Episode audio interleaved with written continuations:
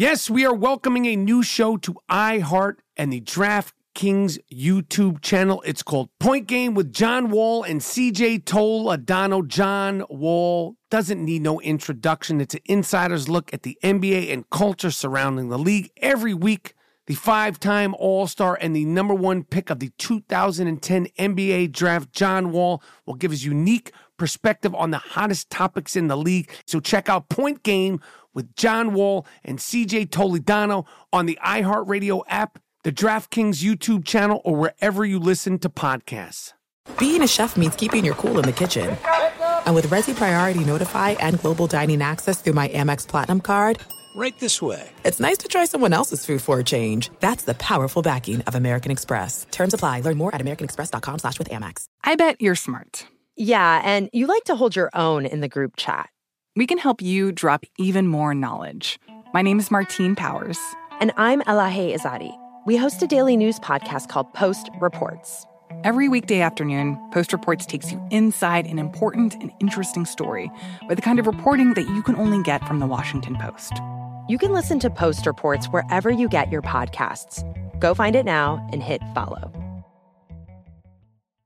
At Bet365, we don't do ordinary. We believe that every sport should be epic. Every home run, every hit, every inning, every play. From the moments that are legendary to the ones that fly under the radar. Whether it's a walk-off grand slam or a base hit to center field. Whatever the sport, whatever the moment. It's never ordinary at Bet365. 21 plus only must be present in Ohio. If you or someone you know has a gambling problem and wants help, call 1-800-GAMBLER.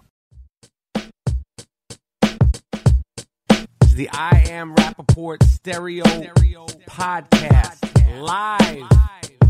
You're down with Rappaport? Yes, I am. You down with Rappaport? Yes, I am. You down with Rappaport? Yes, I am. You down with Rappaport? Yes, I am. You better tune in. I am Rappaport.com. Cause every single podcast, you know he drops bombs. I seen him on set, a seasoned vet with true talent. Catch him on his way to CrossFit, rocking the new balance. He asked me to do the track cause he know I rhyme elite. But I'm just waiting for the Robert De Niro line of the week. Breakfast of champions, toasted bagel, cream cheese, and lox. This is I am Rappaport. The show never stops. You might catch him out in public, stretching his knees. But if you don't listen to the show, yo, wig up, please. Wig, wig, wig, wig, wig, wig, wig up, please. This is the I am Rappaport podcast. Are you and now rocking with the best? Brand new I Am Rappaport Stereo podcast is coming up next. Listen, I wanted it, the people wanted it, and he wanted it. You got to give the people what they want.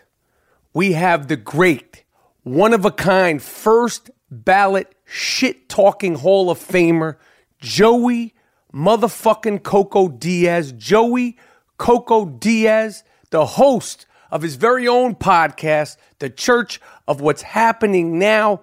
Podcast icon, shit talking icon, is rocking with us on a brand new I Am Rappaport stereo podcast.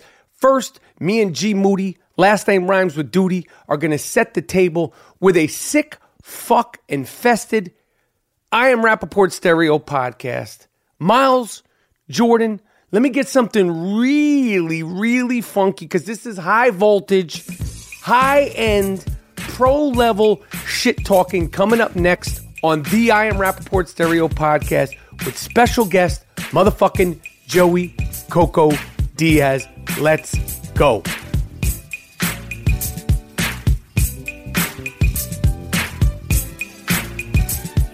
I told you it was going to be special. It's going to be special.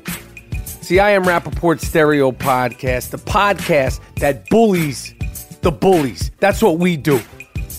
We're the podcast that bullies the bullies. My name is Iron Mike Rappaport, aka the Gringo Mandingo, aka Dingo Slice. I'm here with G Moody. Last name rhymes with duty. Okay, it speaks for itself. That name rings bells. You say G Hell yeah. Moody, some people will be like, who's that? You know, his last name rhymes with duty. People go, oh shit, I know who you're talking about. I know exactly who you're talking about. Okay? Well, yes, we're here. The motherfucking dream team is here. Mr. Moody, What's the deal? how's everything in New York? You guys are about to get smashed with a snowstorm. Are you prepared for the snowstorm? Hell yeah, my sidewalk is salted. I'm ready for it and let it come. I've been through worse. We know how New York winters used to be in the 80s. It was commonplace for it to be zero for the month starting in November. Uh, what what else is going on in uh, Nueva York? I'm out here in Los Angeles. I'm in the midst of filming season two of uh, my Netflix show, our Netflix show, Atypical, uh, with the great Jennifer Jason Leigh, who I love, uh, iconic actress from Hateful Eight, Rush, this, that, uh, made her debut on the screen, Fast Times at Ridgemont High. Um, if you haven't seen me in Atypical, you should check it out. It's on Netflix. Uh, the only complaint you might have, if you know me solely from the I Am Rappaport Stereo podcast, is one person said, I'm waiting for Michael Rappaport to go Michael Rappaport. Well, it's not the fucking Michael Rappaport show. This is the I Am Rappaport Stereo podcast. But on Atypical, I'm sort of a, a repressed, uh, a guy who's not as in touch with his emotions. Okay. Um, but I, I, I'm excited. We're doing the show. We're having a good time. And, uh, we're out here. I, I wish I could be there with you in New York, G, uh, uh, Yeah. assaulting the uh, the sidewalks, uh, uh, uh, the Bronx Gloom Tomb. Unfortunately, I, I I can't be there. I'm sorry. Yeah. I'm sorry. I hear you. Um, yeah, it's all right.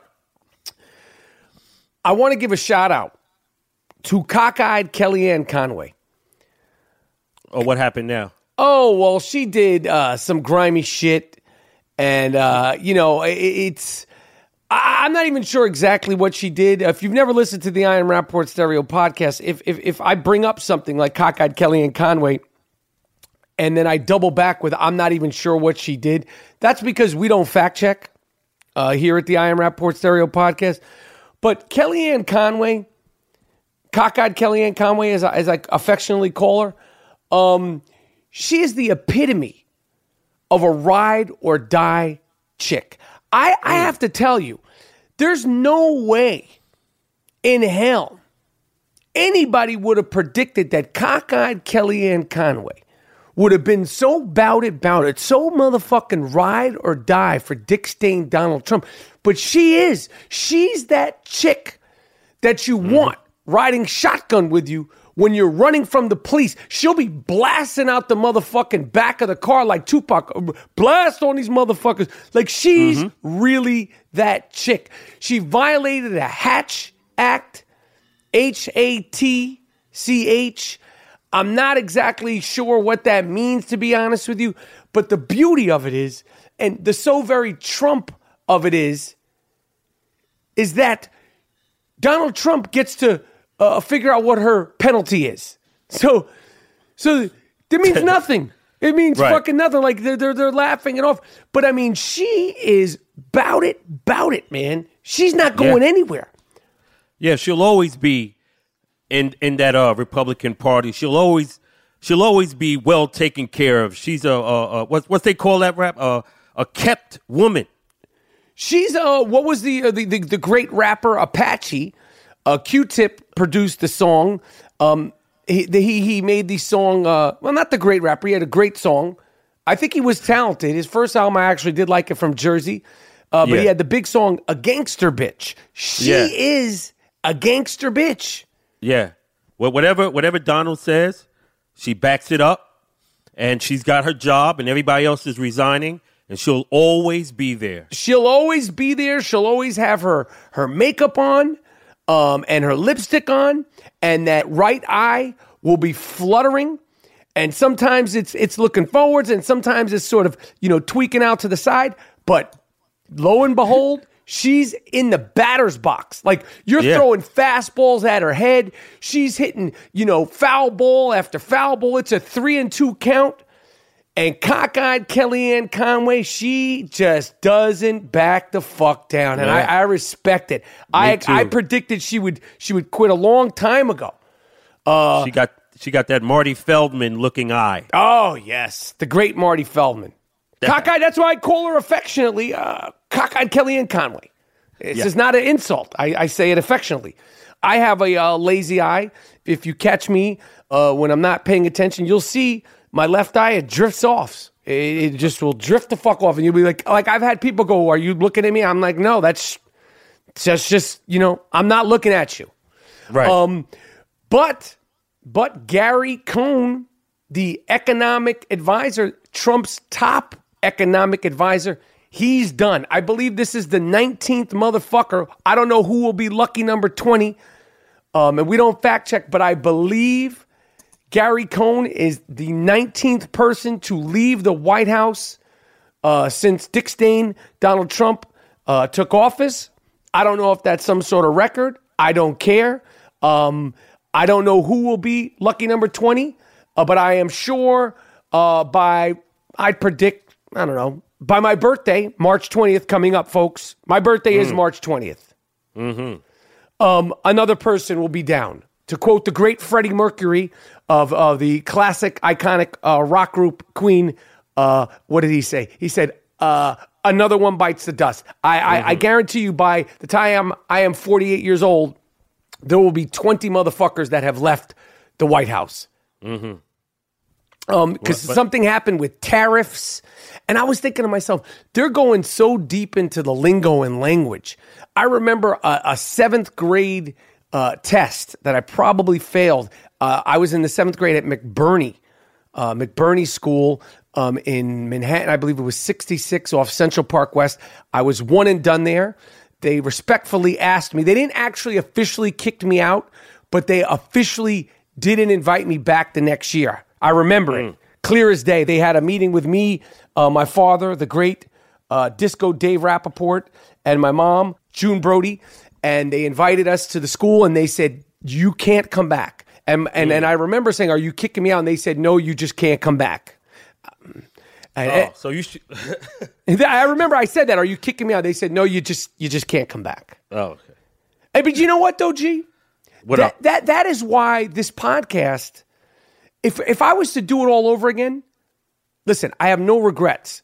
But if we were starting the podcast right now, and I knew everything that I knew right now, I would call this podcast Disruptive Behavior with the Gringo Mandingo and G Moody, whose last name rhymes with duty. Now, Oh, yes. that might not fit onto any podcast apps or iTunes apps. It might be too long, but these sort of things uh, made me develop the thick skin that I have where I can say, I am the king of motherfucking disruptive behavior. And I'm here to announce also, we are bringing back all the butter soft I am Rappaport soft t shirts, starting with starting with the first ever disruptive behavior collection t-shirt okay districtlines.com districtlines.com forward slash i am rappaport you know what we do mm-hmm. we only put out that butter soft. We give the, the t-shirts, the more you wash them, the more you dry them, the better they get. I wear them every fucking day. Now, I don't always wear my I Am Rappaport Stereo podcast t-shirts because they become conversation pieces. Some people might say, oh, you rocking your own t-shirts? And I go, why wouldn't I? Fucking best podcast, best t-shirts. But I do rock sometimes just the plain butter soft t-shirt that we have our designs on every single day. That's a fact. I sleep in them. I uh, uh, I work out in them, and I wear them literally every day. So we are launching uh, the disruptive behavior. I am Rappaport Stereo podcast, inspired by the actual stamp the stamp that was given to me in public school, they had these stamps. It literally said disruptive behavior. Why did you get suspended? Disruptive behavior. Why are you in detention? Disruptive behavior. They had a stamp, and I would have that fucking stamp on my letters to my parents and on my report cards. So fuck you. We turned it into a beautiful butter soft I Am Rappaport Stereo podcast because this is the place of all things disruptive. Okay. I don't know how the fuck I got on that rant. Where do we start with that, Moody? I don't know where the fuck we started with that. I, I don't know. I'm just here. I listen, man, and then I say my shit. But go ahead. Keep going. I don't know, but sometimes can you at least like cue me back up? I don't know. Oh, a lot of people have been asking Monetti. Oh, by up? the way, with the t-shirts, we're coming out with the sucker shit t-shirt part two, black, black t-shirt, white letterings with the red brick. Sucker shit t-shirt part two will be coming out.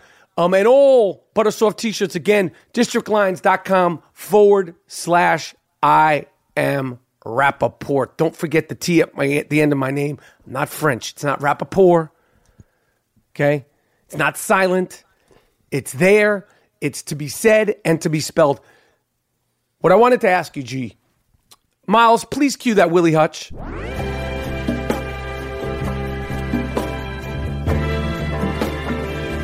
no, no. I'm not screaming on anybody, by the way. I'm not doing it. That's that Willie Hutch.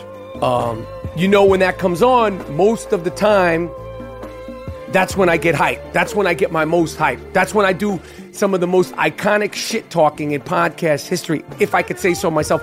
But Moody, for the people out there, I've been asked probably 10 times since we did the uh, the iconic uh, Barstool Gangbang episode with the 45 minute Willie Hutch rant.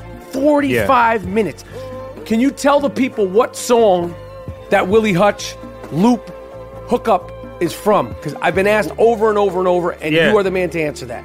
All right, I'm gonna I'm gonna tell these motherfuckers, yo, we don't we don't tell our Hmm. records, man. Remember, this is a hip hop podcast. Yes. So so when you go to the turntables, when I was young, Yes. and I would sneak to the turntables in the park, all the records on the turntable were blacked out. You just can't go up to the DJ and say, "What record is that?" Okay. You have to you have to find the record, just like I found the record. Respect. So it's a Willie Hutch record, and that's all I'll give you. But I don't divulge the crates. Like Diamond D said, Mm. I know a lot of beats, but I say no names.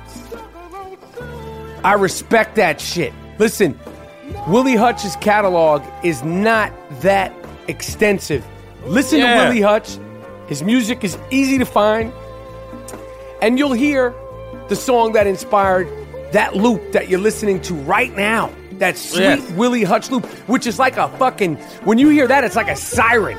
Usually, when that shit comes on, when I say, Miles, let me get that Willie Hutch, like people are primed and prepped. Like I, Yeah. I, I feel like I'm sort of disappointing people right now by not flipping on somebody by playing it. But I just wanted to to share that with you. But the the, the beat maker, G Monetti, I live by the code. I live by the code Yes. of the original, the original guys who created this. This is why they blacked out the record, so other people just couldn't see it. yes, you right, you right, you right. Um, what else is going? Yo, you know who I got? Uh, who I got to meet? I love him. Love this fucking guy. Um, Who? And I'm gonna have him on the podcast. A former assistant coach of one of my least favorite teams in NBA history, the Miami Heat, the Miami Heatles. He was with them through their whole run. Uh, former head coach of the Memphis Grizzlies, um, made one of the great sports rants uh, of the last 10 years. Uh, oh, you know, when he felt like his team was getting uh, cheated by the refs or it was biased uh, officiating last year when he uh, he said, uh, and I quote, "Don't try to rook us." Uh, my man David Fizdale, I fuck with this guy so hard. Yeah. Uh, he, you can see him on ESPN, but I met him and it's like kindred spirits. Uh, he's going to come on the I Am Rappaport Stereo podcast. And today, as I said earlier, shit talking Hall of Famer, the host of his very own podcast. He's been doing it for a long time. Our guy, Joey Coco Diaz, is coming on the show. And G, Coco Yeah. Diaz is fucking out there. Were? Oh, he don't fucking play. He comes in, he's talking shit. He's telling stories about sniffing cocaine off the top of refrigerators with Darryl Dawkins. Oh, he Damn. just yo, this is this guy's right up or like he's right up the pipe. He's like a slow mm. pitch shit talking Hall of Famer. So he's coming up later on in the show. And gee, there's so many sick fucks that I almost feel like on this particular episode, I, I feel like if we cue, well, we have to cue the music because that's what we do. But I have like a list of them. And, and, and Go it's ahead. only been two or three days since the, the last podcast. I don't want to cue the music just yet. I don't want to cue the iconic sick fuck of the week music yet. Um, I wanted to ask you this. All right. Do you watch the show The Bachelor? Oh no, I never watched that. I heard about it. I never watched it. What, what, what what's good about it? This show is so insane to me. Everybody knows what the show's about. Uh, Right. With, with The Bachelor, which is currently going on there, uh, this guy named Ari, I can't pronounce his last name. They call him Pillow Lips. They call him the Kissing Bandit. Uh, he's he, he's some sort of lowbrow uh, NASCAR race car driver. I, I think it's all bullshit. I don't think he's a real race car driver. But what do I know? I don't fact check. Um, but you know, on The Bachelor, you know, he comes in the show, and in the beginning, there's like 40 women, and he meets and greets them, and it cuts down to 20 women, and then he starts taking them on dates. Then he starts kissing them, making out with them, and then it's like 10 women, and then they're like going on, you know, overnight trips, and then it's like five women, and, and when it gets really intense, you know, they'll go to like Finland or Sweden or Italy or Spain, and they, he'll be out there with like five different women, and each woman will spend the day with him. And at the end of the day, after being wined and dined in one of these beautiful locations, you know, he'll invite them into what they call the fantasy suite. You have an option. They'll be at a hotel. Do you want your own room or do you want to be in the fantasy suite? And and I have to assume, you know, because they're always kissing on each other. They're kissing, kissing, kissing. I have to assume in the fantasy suite, uh, they're freaking off. I mean, the guy like- is unfolding the loaf. Oh, and- word? and I, I- you have to assume it because most of the time, the way they shoot the show after a night in the fantasy suite, they'll show the woman leaving and they'll show her literally, and I'm not just, I'm not like overstating this. They'll literally show her skipping away out of the fantasy suite. Like they'll do a skipping montage. Like she'll be like, "It was so great last night. We got to know each other." And I'm like, I know what that means. You freaked off. And then he'll do that with another girl the next night. And then I think sometimes a third girl. And it's just, I, I watched this show, and I'm like, this is this is fucking crazy. The Bachelor. The Bachelor, and he's on the show. And these people's moms and their families and all their loved ones and friends and people that, you know, they haven't spoke to years, they're watching you go into the fantasy suite on, on television and basically saying, I'm about to freak off with a guy who's uh, uh, gonna freak off the next day. It should be called like the fuck off instead of the bachelor because he's basically test driving each one of the women to see if their fuck style is buck wild. yeah. Yo, it should be called the gigolo. I mean, the, the that's like some whole shit. It's like this one, this one. Yo, isn't that like sexism? Isn't that just objectifying the women? I is- don't know what it is is on television. I, I listen, listen, man. It's it's wild to see. Um, and on this season of The Bachelor, he said to this one girl he was going to get engaged, and then two days later, He flipped. he flipped. He said he did, and then the girl's like devastated. And they had the whole thing in real time with two cameras the other night. And this girl, Becca, she's like fucking sobbing, like from her guts, from her innards. And I'm like, this is this is sick. And people, it's they know it's not fake because you. Let me tell you something. Uh, no, no actress. Jennifer Jason Leigh, Jennifer fucking Lawrence, fucking Jennifer Hudson. No actress could do what this woman Becca was doing. I mean, she was just, you know, crying and crying and crying, like, and it's just guttural tears. And I'm like, this is savage. And, you know, they were in Spain or Australia. I don't know where the fuck they were. And, and she was in the fantasy suite and, and, and, and they meet the parents and he skied it off. And Oh, he, it's just crazy. It's, the man, the man makes out like, yo, I, I, I'm gonna protest this show. I, I, think I think it's wrong how they treating the women. The guy's just running through the women. It's and he nuts. he's skeeting off one, and then he's skeeting the next one, and then he may choose this one. This is this deserves to have a protest. I, I agree. You protest every fucking thing else. I don't see how there's not like a fucking people marching in the streets. I mean, they protest every single thing else. They're protesting Airbnbs. I mean, Yeah. everywhere you go, there's a protest. Yet The Bachelor and The Bachelorette, which is basically the same thing, but the tables are turned where the woman she gets to test the man's fuck style. Same exact thing, but it's a woman.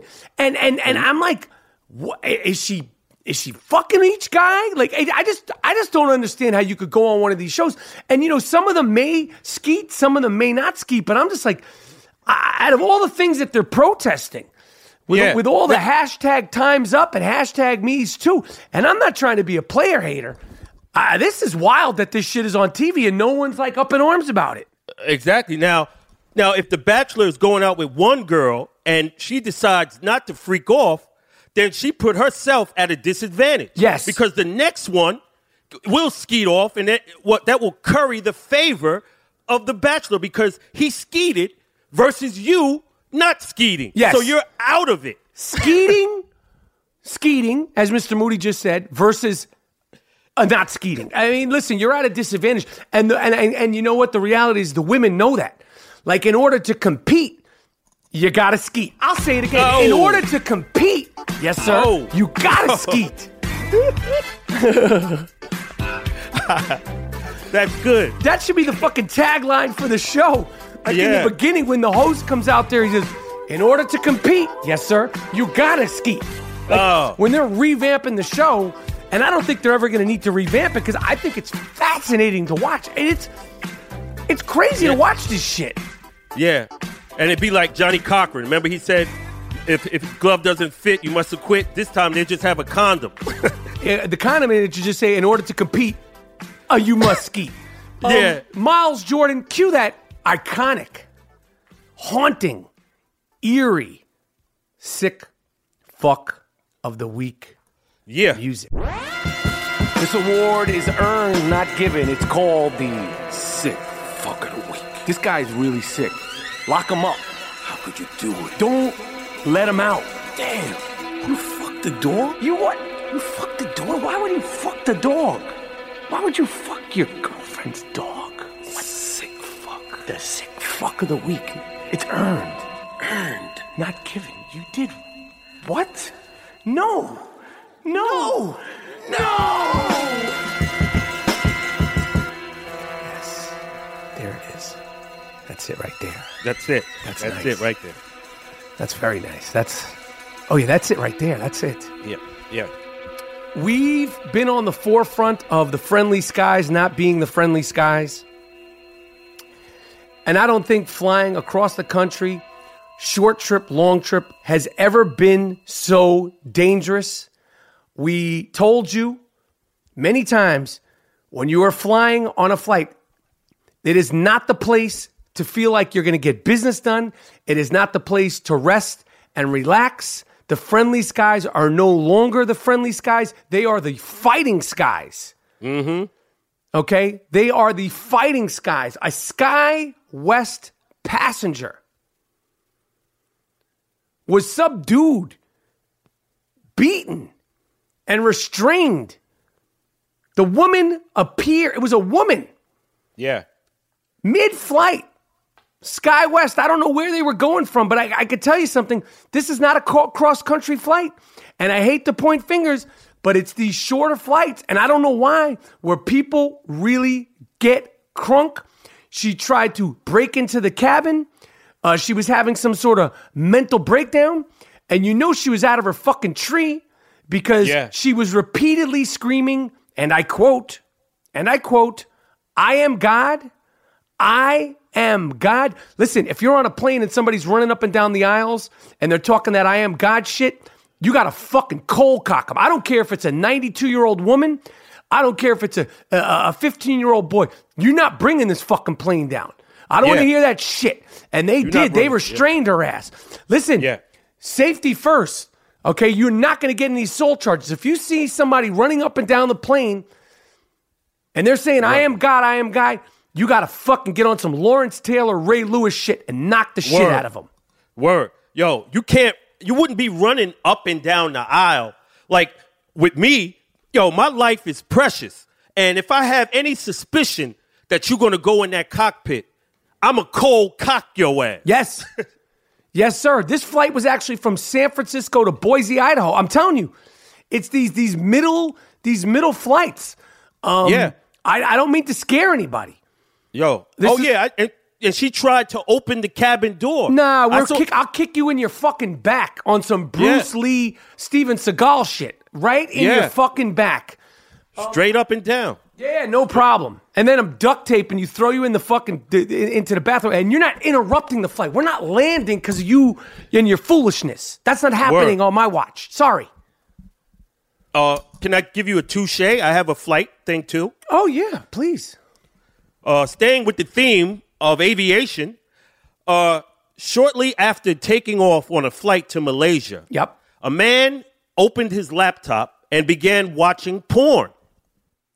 The porn got him so hyped, he got butt ass naked in his seat, oblivious to everyone around him. and he started, he started choking his chicken. They have pictures. He was naked in the seat, and they're in the air. And after he got up, he chased the stewardess on the plane, and then one of the passengers yoked him up, and they, they subdued him. But it's getting rough up there, and I'm ready too. I'm I'm working out. I'm training. I'm ready for this shit, rap. You're working out solely for this for your next flight. Yeah, I'm not. I'm not one of them guys that just sit on a plane. I'll be looking for shit just Yeah. in case, so I could be a hero and I could be in all the papers and shit. Because if anybody get up, if anybody get up, I'm getting on some old school Tyson shit. No I'm just doubt. walking up. Um finally, with the sick fucks of the week in the in the plane, uh, this is just a sick flight of the week. a United Airlines flight from Charlottesville, Virginia to DC got so turbulent. There was so much wind, so much turbulence, the entire flight crew and and the captain and the the people flying the plane, everybody was throwing up. Oh, that's what I. Oh man, see, that's what I told you. That turbulence should be scaring my ass, man. Yo, I couldn't deal with that. Have you ever thrown up? Nah, never. But uh, going to California one time, the plane just whipped, and everybody was like, "Oh, yo, that is nightmare for me, man. Nightmare." Yo, I uh I was on a, a, small plane once and it started doing that that bump and grind, that R. Kelly, you know, Yeah. that shake and bake. And I had a, a Gap bag full of clothes that I had bought from the Gap and I had checked it in with me. I dumped out all the, the Gap clothes, threw up right in the bag, like what's Gucci? Oh man, right on the plane. Yo, luckily I had the bag, but I ha- Yeah. I, I, I knew I was gonna throw up, and, and it was it was like it was like planned. I dumped the the, the bag of clothes out, threw up, uh, wrapped the fucking uh, bag up, and kept it funky. Uh, I but hear you, man. I don't play. I've cried on planes. Like I get so I got a bad stomach. Everybody knows my uh, comings and goings with the ulcerative colitis. I don't play that shit. Yeah, yeah. I know you. You can't be up there with no type of movement Nope. with your condition. Nope, nope, nope. Um, I want to give another sick fuck of the week to a 20 year old Oregon man, Portland, Oregon. This piece of shit, this sick fuck, this animal, Uh-huh. who should actually now be on the FBI's uh, list. You know, we, we talked uh, last week on Dick's Sporting Goods and Walmart. You know, they've raised the age on, on gun purchases, and they're also ne- no longer selling these assault rifles, which are just, you know, murder machines. This piece of shit, 20 year old piece of shit in Oregon, is trying to sue Dick's and Walmart's because he just needs that heat in his hand. Damn. You you need the gun that bad. First of all, you're going to lose the lawsuit. Second of all, you're going to be on an FBI list for the rest of your life. Third of all, what the fuck are you doing, man? Like you think this shit is funny? He, and it's discrimination. Like a, like what? people think they could just sue anybody over anything. Yo, litigation and all this bullshit. Throw it out. I'm, I'm, I'm gonna tell a judge before we go to court. Just throw it out. throw it out. Throw throw out this bullshit. Don't waste the court's time. Take his guns. He cannot sue Walmart and none of these motherfuckers. Get this guy out of here. Yeah, get the fuck out of here. And then we're going to bring you into a holding cell, and you're never going to make it through an airport easily. Like every Yeah. time you have to fly on a plane, you're going to be held up and jammed up. You're going to be getting, uh, every time it's for tax season and all that shit, we, we, we, we're going to jam you up for the rest of your life. Yeah. Uh, in Florida, shocking. This is terrible, man. And the daughter's not the sick fuck of the week.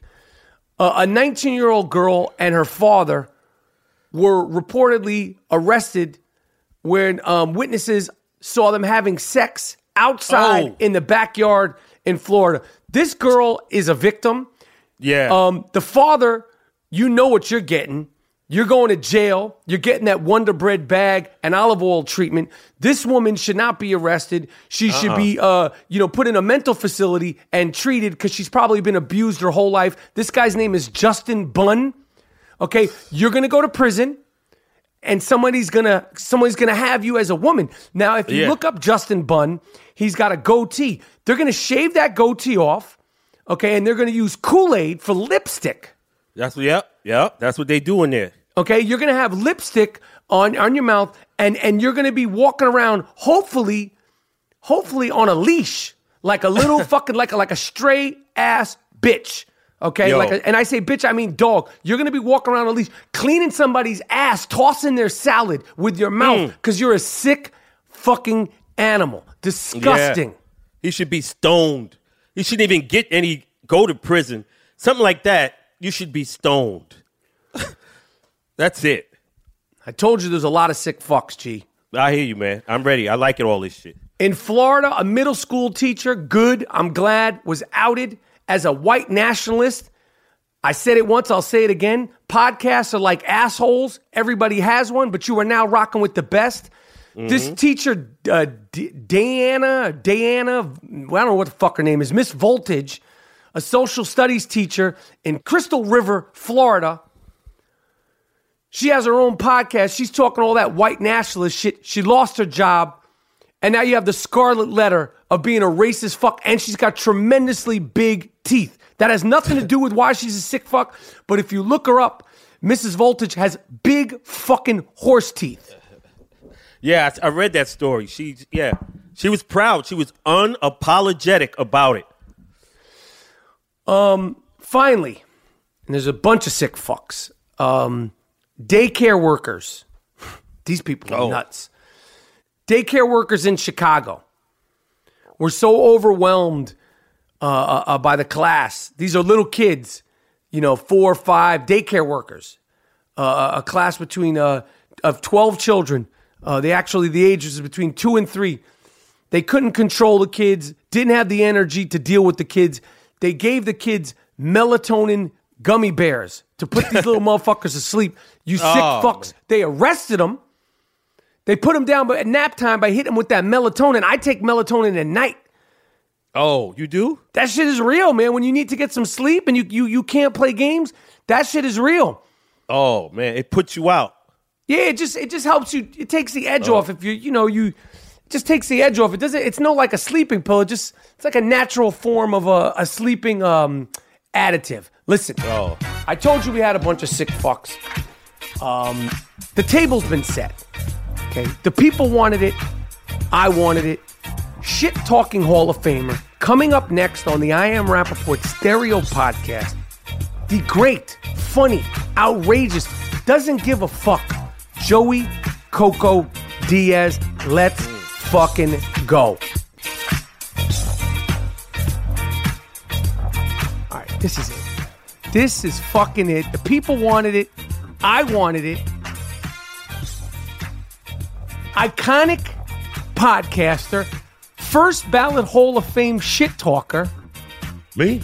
first ballot Hall of Fame shit talker. Absolutely. First ballot Hall of Fame. Joey fucking Coco Diaz We're here. is in the house. Monday morning, tip top fucking Magoo, ready to go. Coco, how you feeling, my man? I feel good. Uh, there's not a cloud in the sky. You know, I, I didn't watch the Oscars, so I didn't get poisoned last night. Did you, why I was going to ask you about that. I, No, I did comedy last night. Did you didn't watch any of it? Nothing. You consciously didn't want to watch any of it? No. It was so. Being that you're a shit talker and a consummate shit talker, I felt like the Oscars, there was no shit talking. Like everybody's so freaked out, offending, stepping on toes. You know, we're in such a fucking place where, like, you know, you don't want to wind up the next person who says something that, you know, gets extradited. How are you navigating your shit talking uh, with this obvious reality of you, anything you say could be used against you in a court of Twitter. That's the reality. Anything you say could be used against you in a court of Twitter, and then they want to cast you off to some fucking island somewhere. I don't know where the island is. All right, plain and simple. I'm 55 years old. I had a fucked up childhood. I went to prison. I turned my life around. I've done this on my terms. If you get offended by something I say, I really don't give a flying fuck anymore at all. Like you say to me, why didn't you watch the Oscars? I've been here for 20 years. I've heard every story. I've heard every song. And to make it even my case even stronger, I'm from New York City when New York City was New York City. So you got to get up early in the fucking morning and put a snow story over on me. Right. I uh there's a lot of shit. I walk into a club and the comic says something about abortion or punching a baby in the face. Yeah, I don't like it, but it doesn't mean I'm not friends with him. Right. Doesn't mean he offended me in any way. There's a lot of things people are gonna say in this life that offend you. Since the time we were four, you know, I can't. I, I, I went to a comedy show last night, and it was an open mic. I pay five bucks to get on stage. It's called the Fourth Wall. You went up? Yeah, I go down there, I pay the five dollars, and I work out shit, or I just talk, just to keep you relevant, to get that muscle going, you know.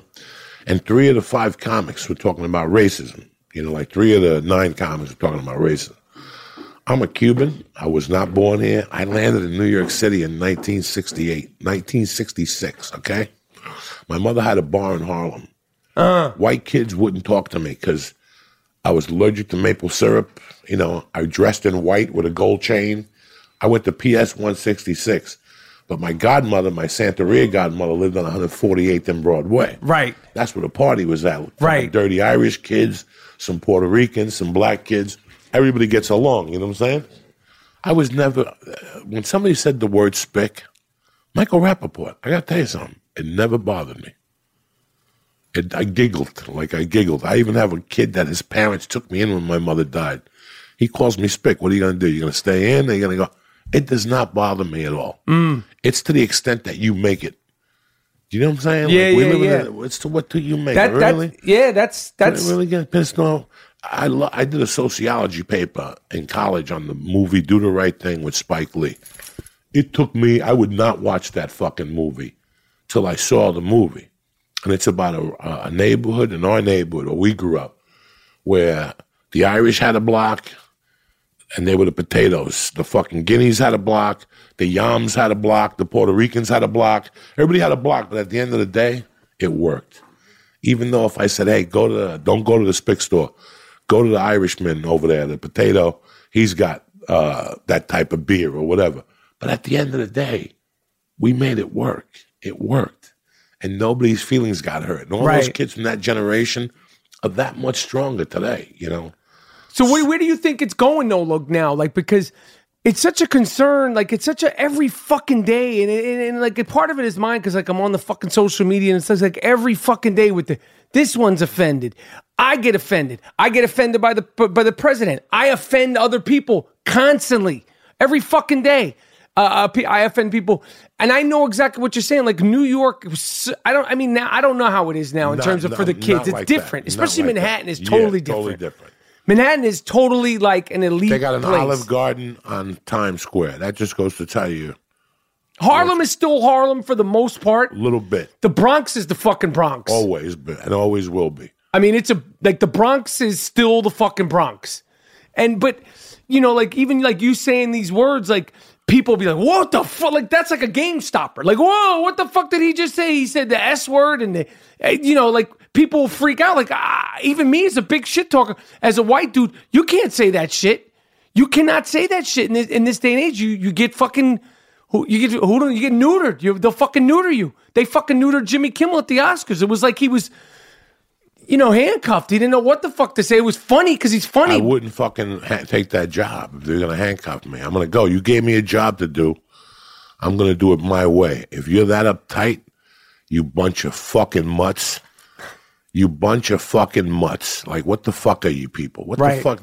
You know they act like the they act like they all went to fucking Meisner's house, and then Ice Cube came off of Compton and acts better than all of those motherfuckers. You know what I'm saying? Like, eh, knock it off. you fucking elitist type bullshit. You hire me to do a job, I'm doing a job. And and in fact, ha- half of those people sucked Harvey Weinstein's dick and enjoyed it. They really fucking did. They did. I mean, who, whose mother raises you not to go to a hotel room? What do you think's going to happen in a hotel room? You suck dick.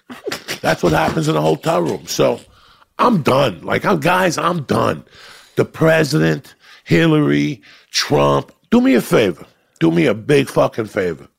In 1979, Castro opened up his jails in the city and said, if you guys want to leave, leave. And people left everything they owned, every material possession, including family members, to come back. And if you think I'm sick and tired, like I told somebody last night that came home my my wife is not allowed to watch Fox and Friends at the house no more. Why? No more. It drives her fucking nuts, right? Drives me nuts. I don't want to hear that shit no more. I don't want to hear this bullshit every fucking day. You turn on World News Tonight. That's my favorite. I used to have fantasies about fucking the blonde on there. What's, the, what's her name? Diane Sawyer. Yeah. I would eat her asshole like a fucking on the with a firecracker. That's my girl. Then they replaced her with the dude. He ain't bad, but that's my show. Six thirty. Everybody knows. Don't bother me. The first 10 minutes is about 15 minutes is about Russia, this, that, this, that. Then at the end, you feel good when they show you the story of a fucking blind kid that can play the drums. That's when you feel good at the end. You know what? I can't even watch the news anymore. If you're not happy with Trump, if you're not happy with Hillary, if you're not happy with the political system, which you're never going to be happy with, do me a favor. Get on a raft like the Cubans did. Leave your possessions. After Trump won, all these actors were going to move. We're going to move. We're leaving. Where'd they go? Nobody left. Mm-hmm. We're a bunch of fucking bullshit artists. Right. That's what we've become. A bunch of fucking faggy fucking bullshit artists. Again, I can't say the word faggot. I'm 55. For 30 years, faggot did not mean you were gay. Not at all. At all. It meant, you ever see, you ever drive down the street and the ambulance is going by? Yeah. And you see a guy plugging his ears? Yeah. That's a faggot. Right. Okay, that's a faggot where I come from. when they cover their ears when the ambulance goes by. you Right. know? I am going to walk the walk and talk the talk. I live my life. I am an R rated comic. Right. Adam Sandler said the best quote about me when Joey Diaz walks in a room, it becomes R rated by his mannerisms, and I'm not going to change now. The worst thing comics do or people do is I stopped doing blow in 2007. Oh, yeah? 37 year fucking stint of, I was a junkie. I was pretty much, right? I quit as I was doing My Name is Earl with, with you. Right. That was the last couple days. In fact, if you watch one Holy of the episodes, my tooth was starting to get a black vein in it. And that they didn't do that. That was the coke. I had to go to Beverly Hills and get it The fixed. booger sugar. The booger sugar made it go down. But it made me realize something at the end of that. That part of my cocaine addiction all those years, the shit at the end, the last eight years, was fueled by Hollywood What do you mean? and the bullshit because I forgot that I was a man. This place sometimes it makes you forget who you are and that you're a man first. Right. Before I'm an actor, before I'm a comic, before I'm a singer or a dancer, I'm a fucking man. Right. And guess what, bitch? You little fucking director with a tattoo on your arm and a hat with your sleeves rolled up. You treat me like a fucking man. Right. I don't want to come on here and you're some prima donna or whatever. I got years ago I got ostracized on a Hardee's commercial. What happened? I ended up working with some well known, established commercial director. It's a night shoot down in Long Beach. And when they lighted the car from the inside, they disconnected the brakes. So every time we'd get out of the car, the, the SUV would roll. And he first started with, uh, What's going on here? Which is okay. Now there's no brakes. And it, by the eighth take, it turned into, Are you fucking people idiots or are you retards? And I stopped. And that's when I was clean on coke for about a month. And I looked at him and I go, "Don't you ever fucking talk to me like that, or I'll knock that fucking hat off your thing." And the the set froze. It was one in the morning, and he ran into his locker, whatever his trailer, and he wouldn't come out until I left the set. And I go, "Who are you gonna hire at one in the morning? You can't hire nobody. This is about you treating people with fucking respect, you Right. motherfucker." You want to fire me? Fire me. But the next time I see you on the street, I'm going to light you up right there. If I was you, I'd put your little faggy fucking hat on, come out here, and start treating people with the respect they deserve. Right. He came out, he finished the shoot, and today I have 10 people in the industry that call me every six months or they see me and they go, What you did that night, I'll never forget in my And I didn't do it for praise. Right. I did it for who the fuck I was Right. because it you know don't do that joke when when the scouts come to see you they want to see family material you know don't say this i'll never forget them telling me one time not to put jersey down on my bio because Jersey was such a dump, nobody knew about it. Then The Sopranos came up and all this shit, and that same stupid manager had to eat her fucking words, you know? We forget who we are. Right. When those girls sucked fucking uh, whatever's dick, they forgot who the fuck they were and Uh-huh. Right. what their purpose was. Right. That's what this is all about, not forgetting who the fuck you are. Yeah, they're star. I'm never going to be a fucking star. I'm from North Bergen, New Jersey. When you did the movie Copland, Yeah. that was a fictional story about North Bergen, New Jersey. That ocean front that you see there, Yeah. that's not there no more. Have you been to Edgewater, Yeah, yeah, New yeah. Jersey It's lately? gone. It's gone. The mafia bought that in the 70s. I know exactly the people who did it and how they did it. They did it through the town mayor. They even bought the rights to the train that was going to be built there 20 years fucking later. The mob. The mob did it all legit. That's what Copland was about. Right. They just couldn't accuse. They had to make Copland the Edge something, New Jersey. Right. Edgewater, New Jersey. Right. Where you guys were at the bar. That I used to go in there. I used to work at H and B Diner for Fernie Bassasudo's father. Who the fuck is Fernie Bassasudo? Don't worry about it. Some friend of mine that lost 60 large our first year out of high school gambling. And he had a we had to work off the debt at his father's store. He had a little bar, like a, a dinette there. Right there. Right there where you guys were shooting. Right. You guys were shooting next to a bar that was next to a lotto place. Right. So one of my friends got me a job right around the corner, uh, working at, for Entenmann's. That we did signs for Entenmann's cakes. Yeah, yeah, we yeah. sprayed the signs. It was it wasn't a job for me. It was a friend of mine that was a union delegate. That said, go there and go to sleep every day. Right. Don't worry about nothing. You Right. covered your union. So I would go there and play football by myself and. And at lunchtime, one of the black guys would give me money, and I would walk to the liquor store, that liquor store where you guys shop. I know exactly what you're talking about. And I would get him a pint of blackberry brandy because he said it warmed up his bones. Uh huh. But I still remember that whole. I remember I used to go to a movie theater down there, uh, by the riverboat. There was a boat down there that you went on and you ate dinner. But right next to, I saw Forty Eight Hours there. I saw Trading Places there. I saw Ghostbusters there. If you went there with a broad to get your dick sucked before the movie or after the movie, while you were sitting there, you could hear the rats eating at the bottom of your fucking car. That's fucking disgusting. That's how many rats there were at that time down there. You would walk to your car, like looking, get in your car, and you'd be talking to somebody. You know, like you had a girl with you, you split a, a a eight pack of nips, Right. You know those little six Right. out. And by the eighth pack, by the fourth beer, you could hear rats biting the bottom of the fucking car. That's disgusting. Well, what do you think of New York now? Like it's changed so much, you know, since I was a kid. Manhattan, um, specifically. Like, what what is your take on the city now? Like, you know, like we talk about, oh, there's this and that in Times Square, but when we were kids, Times Square was a place you, you keep your fucking head on a swivel. oh my god! It wasn't like you went there, it was like great. It was just New York, but you went there, you minded your fucking self. You minded your business. You had a as a kid being you don't know what it's like in the eighth grade to, you know, yes tickets are going on sale. Like nobody knows this shit. And you had to go to Ticketron in the city. So you went to the garden. You didn't have to go to the garden. You'd go to St. Peter's Prep. But it didn't matter to us. We were playing hooky. We're going into the city. You get off right there on Times Square. You'd walk through that street on the end side towards Broadway, the last 30 yards. Yeah. It would just be murmurs of acid, marijuana, cocaine, Everything. quaaludes, heroin, bazookas. They had whatever you had. Then you walked onto Broadway and there'd be two or three three card Monte games. Now, if you went Real to- pimps, real, real prostitutes. pimps, if you went the other way, there was a gyro place. I grew up with those motherfuckers, the Aramides. So whenever I was in Manhattan, I would always go there and get a gyro on the arm. They would always hit me up with a gyro.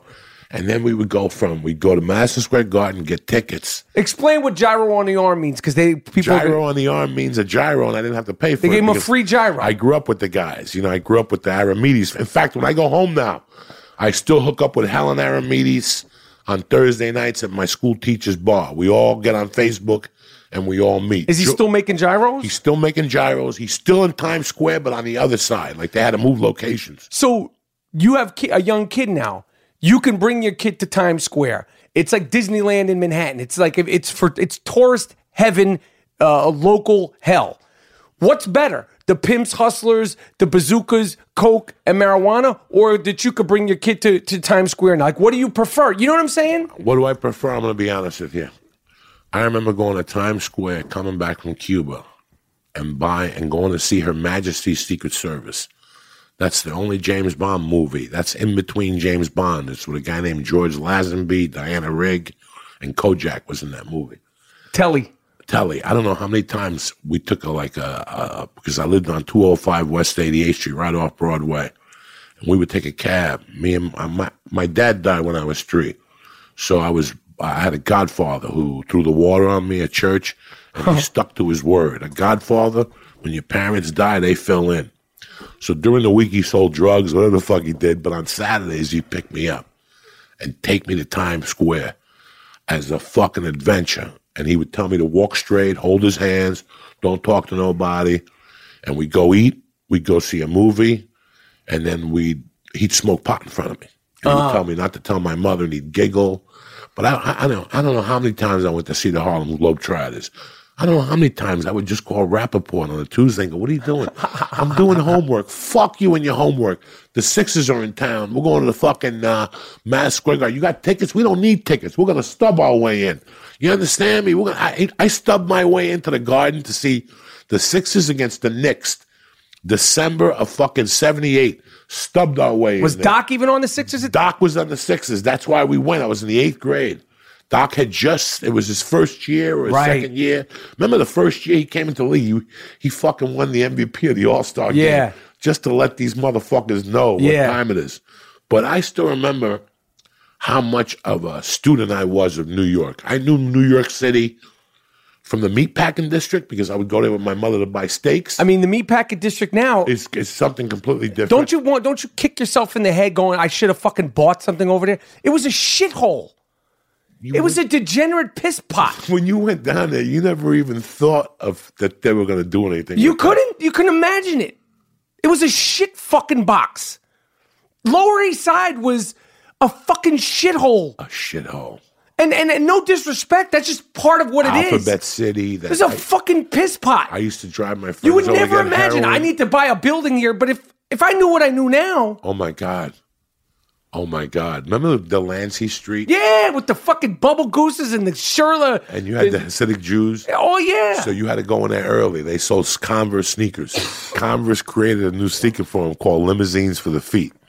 They were twenty one bucks. That was that was like fucking too much in those days because Converse were eleven ninety nine.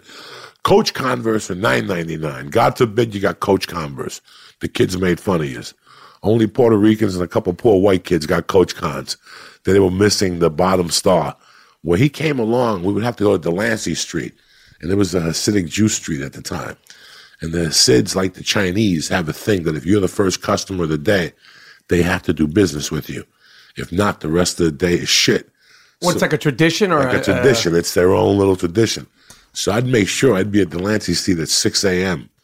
and I'd fucking hammer those Hasidic Jews. Even if I get it down to 1895, I'd be happy. I even won two tickets. When Julius Erving first came and he first devised that sneaker, Converse would give you tickets to go to Julius Erving's training camp. He had one at Fordham and one at CCNY. And it was all sponsored by Converse.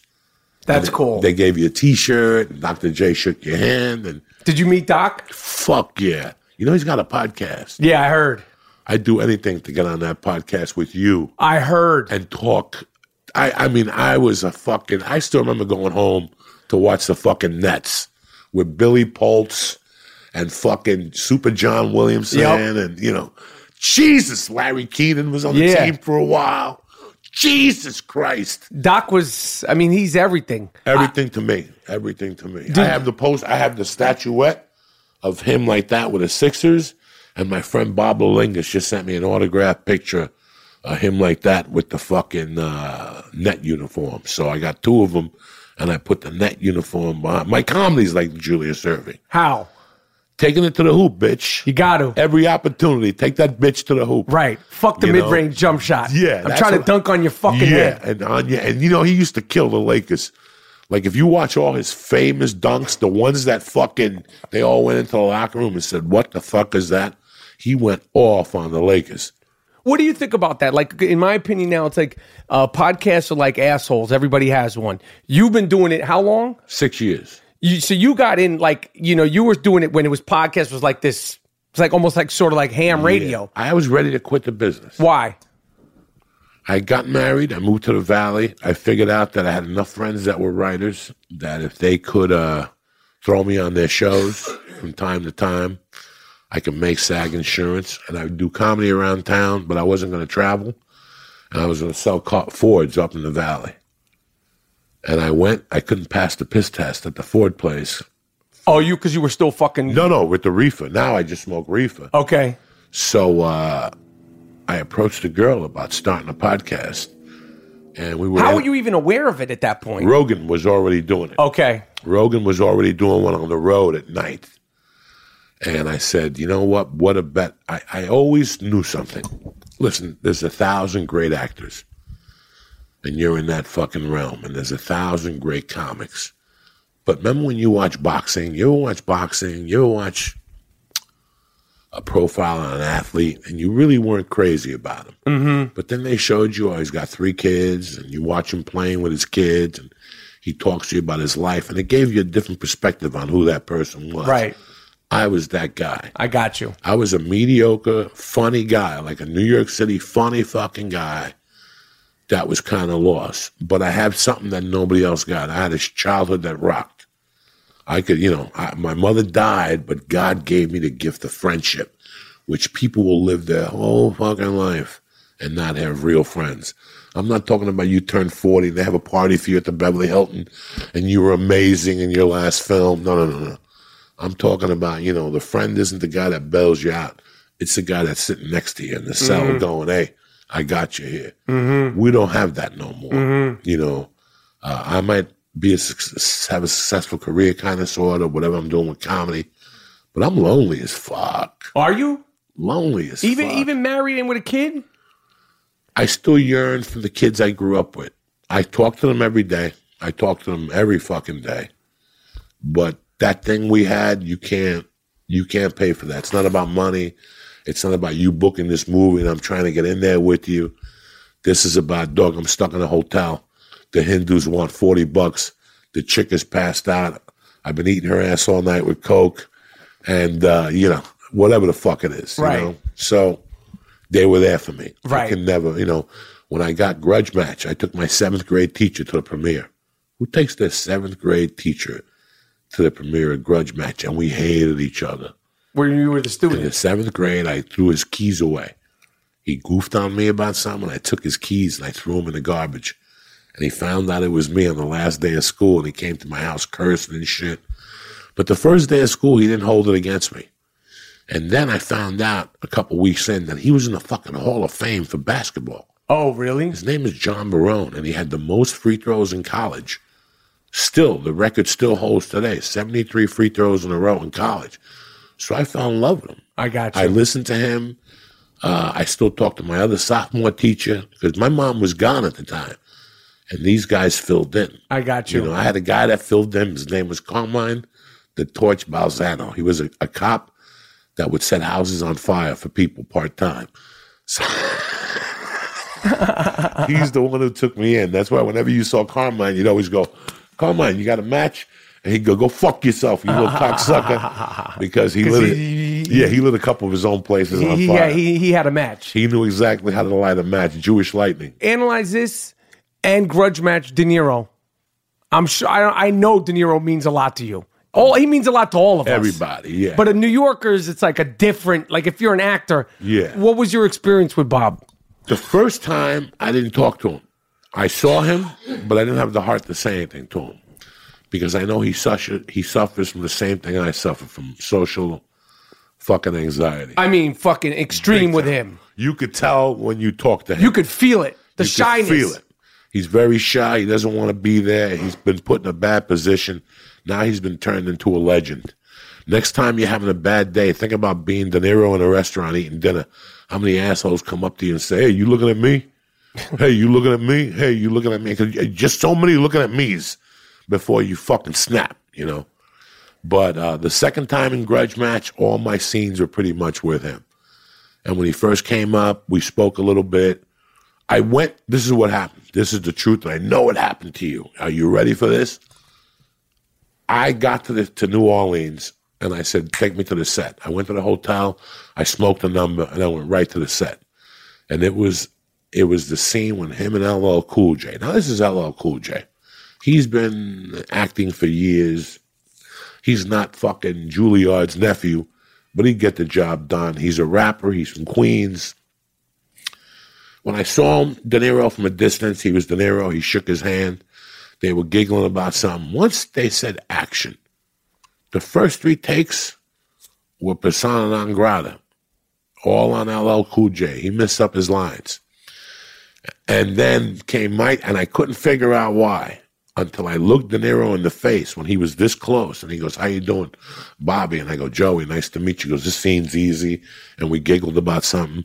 And I looked at him, and then you could see Goodfellas, you see uh, Midnight Run, you see all these movies, and that's where you, your fucking body goes into the state of fucking whoa. and you got to just step it up Whoa. and you got to just Yeah. you got to just fucking it's like you, you're in front of him but he don't want to he's not there for you to like kiss his ass No. you got to step it the You fuck up step it up. So our first scene was very light. We knocked it out, three takes. Boom, we turned it around, two takes, bam. He shook my hand. The next day was we had a jump rope in front of me, and I had to tell him his tits were going up and down and shit. And that was interesting because we giggled. I didn't say nothing out of line. I didn't say I loved you and Goodfellas. I didn't ask him to take a picture. Right. Nothing. I was just happy to be there with him. Then the third day it was me, him, and the kid that's really hot right now, the white kid oh yeah um and he was great. Yeah. And that day we really laughed. I know you're talking about He had, to call, he had to call me a fat fuck. And, bob did yeah. And every time he said fat fuck, he came over and he apologized. And I go, Are you fucking crazy? Knock it off with the apologies. And he's like, No. Every time he called me a fat fuck in the scene, when I walked back in, he came in and apologized. and you're like i'm honored to be called a fat fuck. Are you fucking kidding me? call I- me more Call me more. Anything. Dirty cunt. Whatever you want to call me. I don't give a fuck. But I learned a lot from him that day. He shook my hand. What I learned from him, I work out every day because of Robert De Niro now. Because, Why? Because when he did The Raging Bull, he met that young trainer. That trainer is still his trainer. He still Mm-hmm. travels with him. So one hour a day, Monday through Friday, no matter where De Niro is, he does an hour of calisthenics. Push-ups, jumping jack stretches, yeah squats. He pulls himself up on a pole three or four times. That's why he's who he is. So Right. that's what I took from him to take good care of yourself. well what's your workout what's your health thing because you were saying earlier what do you want a shit pill what, do you, what did you no, say no, no. I started at 418. After I did the longest yard, you were 418 418. And then I dropped like 18 how tall are you 5'10. you were 418 pounds Oh my God, it was terrible. Between the blow, the sleep apnea, the eating fucking four breakfasts. I love Chinese food. I'm a true New Yorker. I could put down eh, on my phone. I got pictures of the best egg rolls in the country, and they're all on the East Coast. Two Right. of them. I got up to 418, bro. Rappaport, when I got here, I got I was always a health nut, but when I got here, my love for stand up was so powerful that I put it front burner. I slipped. I lived in a car. I took showers at the comedy store. You know, whatever I could eat, I would eat. If it was a soda and a Wendy's burger, that's what it was. you didn't give a fuck you were just eating Eating. If Rappaport told me we're going for a steak, I ate a steak and I ate the mashed potatoes and I ate Rappaport's meal. and then I did the longest shot. When I got the longest shot, I was 376. Now I got a guy bringing me double pastrami sandwiches every day. And I'm drinking sodas like it's going out of style. I'm snorting blow and I'm not exercising. I lived across the street from the Y for years. And I would look at it as like, uh, I'm not going in there. And then I started boxing over at Justin Fortune's with Michael Foley.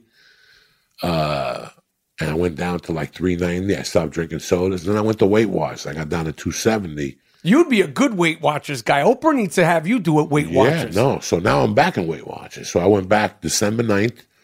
I weighed 309. I'm down to 280 now, 282. Are you working out? Yeah, I go to Muay Thai twice a week. So what, so what is that like? Very close quarters type. It's not punching, right? No, Muay Thai. Look, let me tell you something. There's a big difference of working out when you're 30 and what you could do when you're 55. I so you have to be honest with yourself. Okay? First of all, you have not that much testosterone, so it's tough for you to recover.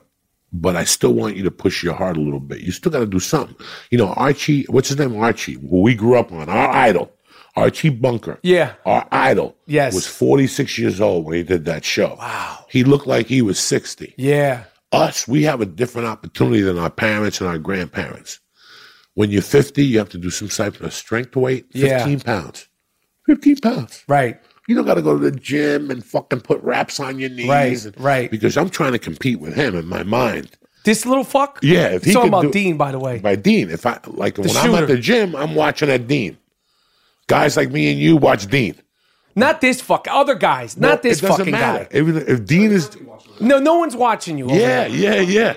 I don't think he's watching you. Even if Dean is doing like Dean is over there jujitsuing motherfuckers and getting arm bars, So how many times a week are you doing? What is it? Muay, Muay Thai and conditioning. It's at 9 a.m. to 10 on Lankershim, right across from the Starbucks. What happened was my buddy owns a jiu-jitsu school. So I was at coffee. I dropped the baby off about 8.45. How old's your baby? Five. You're crazy, man. Crazy. You're fucking nuts, Crazy. man. Crazy. I wouldn't go back. To, I got two kids, 16 and 18. One of them's driving. The other one's learning to drive. That fucking dropping off shit. Though this your only kid? Yeah. That's you're fucking nuts. I drop her off. but it's good you could still skeet at 50. So you skeeted at 50. You you you were still still fertile. I'm Cuban. I got the Cuban balls, dog. That's those spick balls. Big Cuban fucking I'll, balls. I'll inflame your pussy, but if I'm 88, I can still knock you up. You know, there's a comedian Theo Von.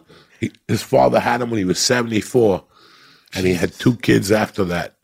Theo used to drive him to the liquor store when he was 10, sitting on yellow pages. and the father was 84. At that time, Fuck that. I, I mean, listen, I did a movie with Don Johnson, and he had just had a kid, and I go, I'm sitting there talking to him, sweetheart of a guy, Right. And uh, he's like, I'm, I'm a kid. I'm looking at him thinking, what a selfish motherfucker you are to have a kid at 50. Well, two years later, I knocked my wife up of 13 years. Right. 13 years, nothing happened, no accidents, no misunderstandings. She got knocked up. What do you want me to do? Right. What do you want me to do? Knock, pull, you know, pull a Sinatra and pull the hanger out? I can't Right. do that. Right. My wife is a different person. The house is a different person. It put a fire under my ass. Comedy's a lot better. Right. And if it wasn't for her, I'd be shotgunning people at this age. Right. If it wasn't that little girl, this morning I woke up in a weird mood. I took that Swiss Kriss all night. Yeah, I what's took- the Swiss Kriss? Swiss Kriss is a cleansing. So you want you want to bring your body back to when it was thirteen. Uh huh. I read about how Elvis died with eighty pounds of unprocessed shit in his bowels and shit.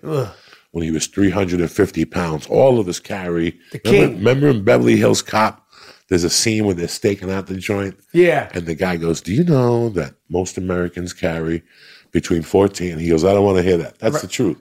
So with Swiss Miss Swiss Kriss, you go on Amazon.com, it's eight bucks. It used to be four. People got a hip to it. Now it's eight bucks. And you take two pills a night for one week. Drink water just before you go to bed. A glass of water, two pills. Swiss Kriss. Yeah, you're gonna hear a couple of rumblings in your stomach and noises you've never heard before. You're gonna catch yourself like by the fourth day blasting farts that you're proud of. Like you're like, God damn, this is a fart and a half. Like this is real. And last night, I went to bed at 10, and at 12 I got up, and that's when I started shit. And I shit from 12 to 5. Finally at 5, I got up and started writing jokes and sending out emails to agents, cursing motherfuckers out. Yes, when they get there at 9, they already know what time They- it is. they know Uncle Joey. I'm on a warpath. So I fell back to sleep at 7. I woke up till 9. I called the kickboxing guy. I said, I'm not coming in Because you were shitting? because I was shitting. I didn't feel good. And I was going to call you and I go, you know what? I have a podcast. There's nothing worse than somebody canceling the day out because of some bullshit. Let me go Or some shit get shit. some air. I went out. I smoked a joint. I got a little iron, a little fresh air, and fuck it, I'm good to go. So what's the end result of this Swiss Kriss supposed to do? Like clean you out? Are you eating on it? Oh yeah, you eat on it. So now that you're you're Swiss Krissing, you're Mai Thaiing, Muay Thaiing, or I can't pronounce, but I respect it, and I don't want to fuck with it. Jiu-jitsu. If I don't go to jiu-jitsu, some days I stay home and just do kettlebells and I stretch. But what are you eating? What's your diet game? I'm I'm straight up Weight Watchers. Chicken, fish. The little meals and shit. No, no, no, no, no, no. With Weight Watchers, you eat what you want. You just control yourself like a normal human Not being. an animal. Yeah. So chicken and fish. What about uh, tubs of ice cream? no? Chicken and fish are free. Right, Chicken and fish, you can eat as much as you want. right. So let's say you get two chicken breasts with some sauce with olives and white rice. All you pay for is the six points on the white rice. I got you. Seafood, I eat seafood every fucking day. My wife will make a salmon for me every fucking day. Or meat, they bang you out for. So you got to be careful with meat, which is good. I'm 50. I don't want to. The other night I went to Morton's, and exact as soon as I get my New York strip, it's 16 ounce. I cut it in half. I take the other half. I give it to the babysitter. You know, she's making fuck. She's fighting for her life. A steak Right. from Morton's. Right. She'll fucking suck your dick for it. And I brought and I had a back. I had a baked potato. I split the baked potato with my wife. I didn't touch the bread. I didn't touch the butter. And so you're you're conscious of the shit. Yeah. You gotta be. And then when you travel, like when I It's travel, tough when it's travel, right? no, because I still think about. I know what places to go to. Like I went to Denver two weeks ago. I'm a green chili guy. If you go to Denver and you don't have the green chili, you're slipping. Don't worry about nothing else. Eat the green chili. It's Right. a bowl of green chili pork soup. Right. that goes on everything eggs, hamburgers, steaks, whatever you want. This time I only went one time. I went Thursday. I had a bowl with two tortillas, and I was good. I went to Muay Thai on Friday and Saturday, so I burnt those points off. And they give you points for exercising. And beans are free. Chicken breasts are free. Fish is free. Fruit is free. Right. So I go up to my favorite fucking uh, smoothie place. I get a, a pomegranate. What that shit? The kombucha Pomegranate, juice? the No. kombucha. You get the cherry kombucha Yeah, juice. yeah, yeah. Yeah. It's one calorie. It's one point. What are you into? What do you think of this intermittent fasting? Where like where you like you eat at six and you don't eat again till twelve. It works for a lot of people. It doesn't work for me because my my uh, sugar drops, right. my blood pressure, and I don't want. That's what makes me dizzy, and I get vertigo, and I get sick. So You get vertigo? yeah, You, my wife gets it, and I'm always vertigo. like, uh, and she's like, I take it seriously because like she's like ready to go to the hospital. you have no fucking idea. What what is it to you? Like wh- when you get the worst vertigo, it's like Alfred Hitchcock comes in your head. Like what's going Yeah, on? You wake up and everything's like slides, like pictures. Like so, I'm up in the bed like this. I'm sitting there ready to get up, and I can't get up. I'm on my side, and it switches. And with me, it's that I, I didn't Q-tip my ears, and it's that I have to put plug in my ears when I shower, because if not, the water gets in and it goes all the way to the bottom. But when you get the bad vertical and it's really kicking, Oh, is it like that feeling as if you're getting up and you sort of lose? Yeah, But it keeps going? Yeah, you can't get up. and it stays. It stays for a little while. You got to go home and lay down and take a nap, and the medication puts you to sleep. So that's why you can't. The vertigo medication. Yeah, fucks with you a little bit. And what about you're like sort of a motivational guy? Like people get motivated by you because you're like you're like the guy. Like you're a regular fucking guy. It's obvious. You you do your videos. You don't give a fuck. You smoke the weed in front of the videos. Where's your head at with the fact that California now and people in New York they still don't get it. I tell them like like my friend my, my friend I was like you literally could go. It's like going into a bodega. Like you have your neighborhood weed spots in Los Angeles. What is weed to you? What's your preference? What's your edible game? What's your oil game? Like, what does Joey Diaz smoke, eat as far as the edibles and the weed? Okay, I like edibles at night, and I could go a thousand milligrams. My res, my. Are you serious? Oh, we've done two thousand and stars of death. We go deep on the podcast. Like the Wednesday night, we went deep. We ate six hundred milligrams, a mushroom cap, and a Xanax to calm down the fucking edible, because that's what people don't know. You gotta. You're crazy, You gotta- man. Six hundred. I'd be you. You'd be. you got to tame the edible, so you got to do a half a Xanax, one of those little fag ones, a two point five. Don't eat the sticks, Because the edible goes up. Like, so you're doing an indica. and then you get anxiety. So you bounce off with a little Xanax, and nobody gets their feelings hurt. You do a couple bong hits for Jerry's kids, and we ate a mushroom cap, and we ended up at the Coral Diner at one in the morning, eating like savages. I didn't go to bed till four. Danny Danny Brown, the rapper, Yeah. he ate more mushrooms, and he stayed up till eight in Hollywood. We were supposed to hook up. When- Like, but what's going? Like, I, that doesn't fucking floor you. we do the podcast while we're getting high. So before we start the podcast, we eat the mushrooms, the edibles. So while we're doing the podcast, it hits us. Do you sometimes listen back to the podcast? Like, if you know Oh, you and to go, what the fuck is going on? Oh yeah, oh yeah. But I like that. Listen, podcast. I'm not supposed to be Howard Stern. Right. I never said I was Howard Stern. I never said I was Rick Dees. Right. If the dog barks, that's why it's a podcast. Right. If the ambulance goes by, that's why it's a podcast. If we curse, that's why it's a podcast. If we don't edit it, That's what makes a podcast. Mm-hmm. Not that we're in a studio with pictures of Hemingway on the wall Mm-hmm. and you could have all that and have the shittiest podcast in the world. Uh, podcasting is they want to cut into a conversation. They want to hear your true, honest opinion. And uh, that's it. They want to know what you're going through at the time. Right. You know, we as Americans look up at these people. We look up at all these people. We look up, we look up. And you got to realize we all put our pants on one leg at a time. You know what I'm saying? Yeah. We're just, we're not, I'm, I'm over it. Like I'm over all the, what you may think. You know what Right. I'm saying? I remember sleeping in a, in a rocket ship in 1985. Uh, well, what? you know those, you know those parks that have a rocket ship Yes. for kids to play in? I'd bundle up and sleep in one of those. So who the fuck are you to tell me what I can't, cannot say, cannot do, cannot eat? You know, I I paid my uh, debt to society. I did my four years for You were kidnapping. locked up for four fucking years. Fucking four years, four to six year sentence, aggravated robbery, assault, kidnapping. I had a heavy duty thing in Boulder, and I ended up doing uh My, I had a good attorney, and he negotiated down to a nonviolent because they couldn't find my fingerprints on the machine gun. So I fucking got a nonviolent, but it it let me know what I didn't want to do. Like I still wanted to be a savage, but I don't want to be a savage in jail. That's not life. Do you think about being in jail? Like now that you're, it's so Every fu- day, every night when I go to bed and I put the covers over me, I, I, I- imagine that one that I'm homeless, sleeping on the streets of North Hollywood, and two that I'm in my prison, just to remind me, just to remind me how fucking lucky I am. And was it as bad as everybody uh, imagines and all the things you hear? No, It wasn't. no, Why?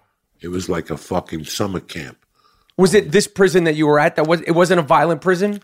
It was uh, the first two months I spent in diagnostic and in Cañon City. Yeah, you're around some fucking heavy duty people, but I keep my mouth shut. I'm in New York. I don't know nothing. I don't know nobody. I don't want to know nothing. I don't know what you're talking about. Right. I didn't hear nothing. I didn't see nothing. Right. What a shame.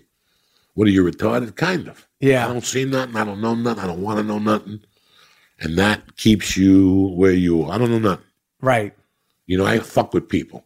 I like I have sweatshirts, and I, and they're different colors, and I like to wear them outside, inside out. And I see how it drives people crazy. They all have to come up to me and go, "You know, your shirt's inside out. You know, your shirt's inside out." I do it to torture people because you don't know nothing. What do you give a fuck if his shirt's inside out? Mind your fucking business. Right. What are you a fucking cop? Yeah, what you writing a fucking cop? book? You know, my wife goes to this park, and about three years ago, we saw an abduction about to go down.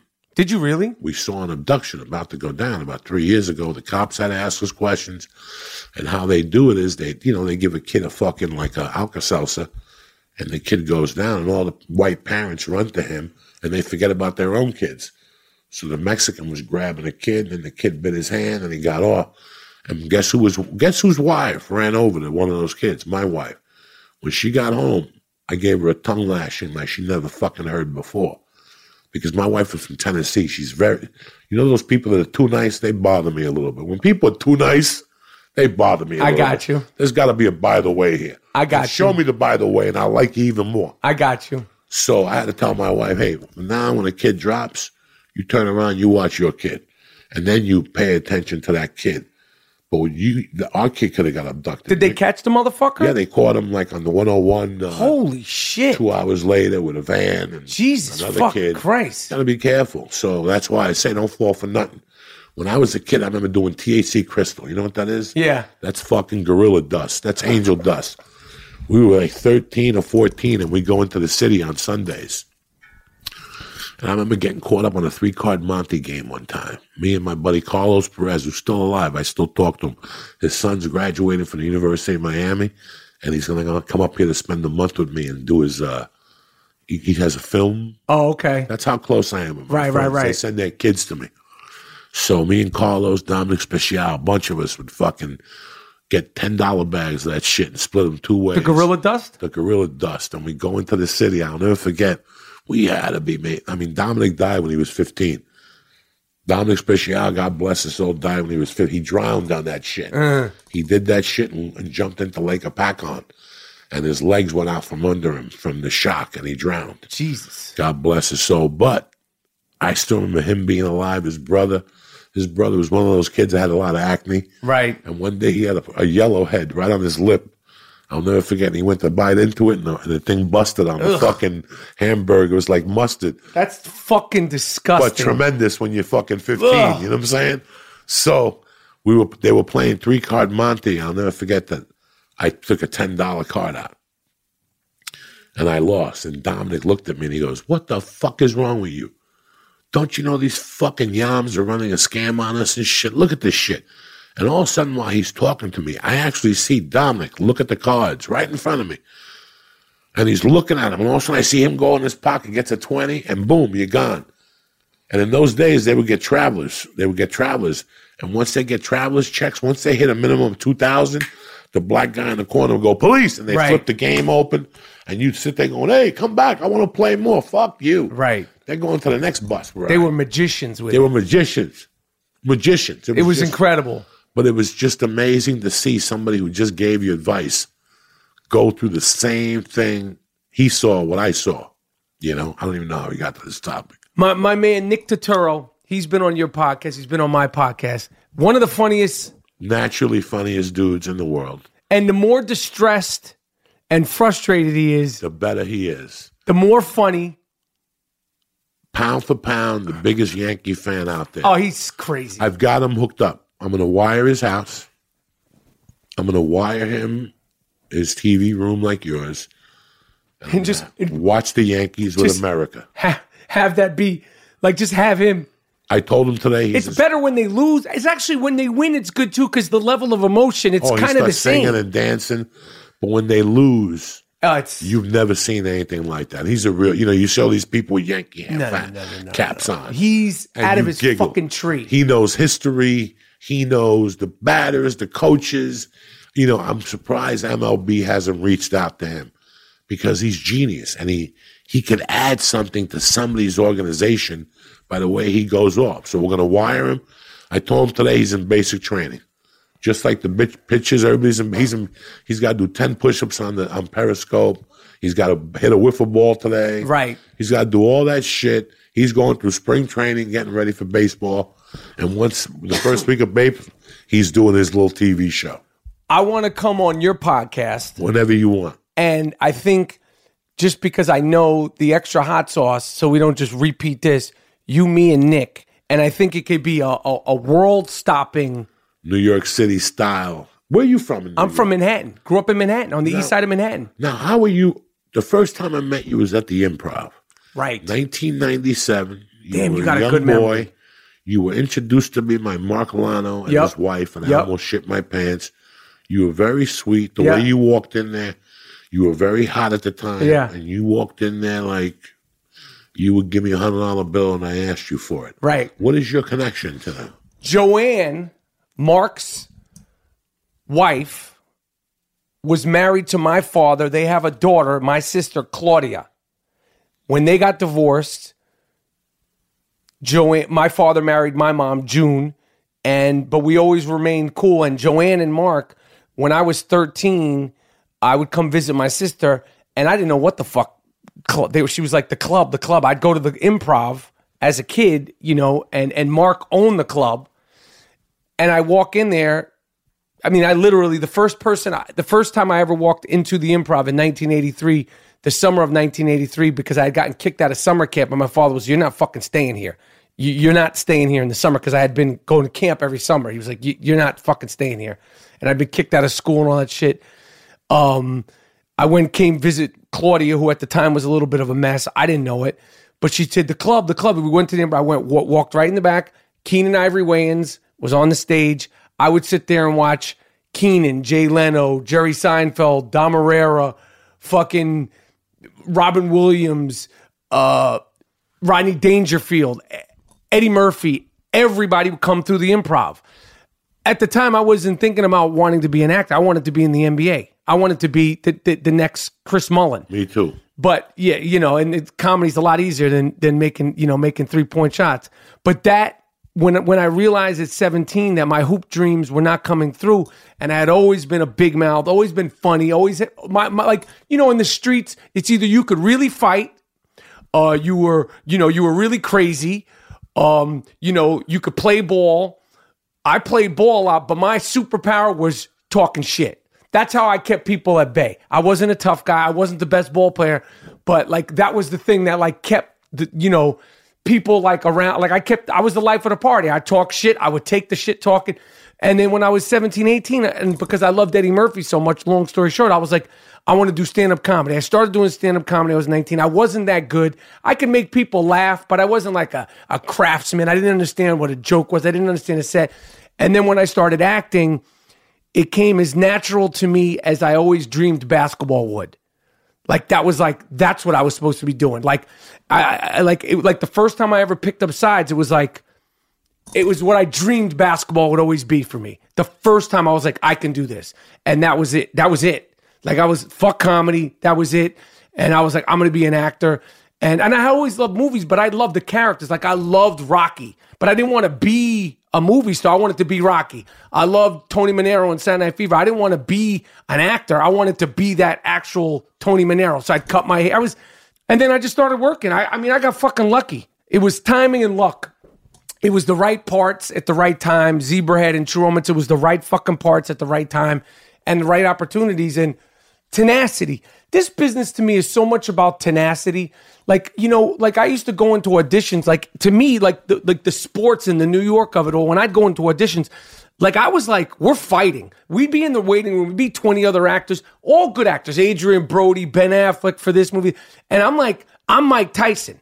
Fuck you, fuck you, fuck you. Like I'm gonna bust your fucking ass. This is what I'm in my head.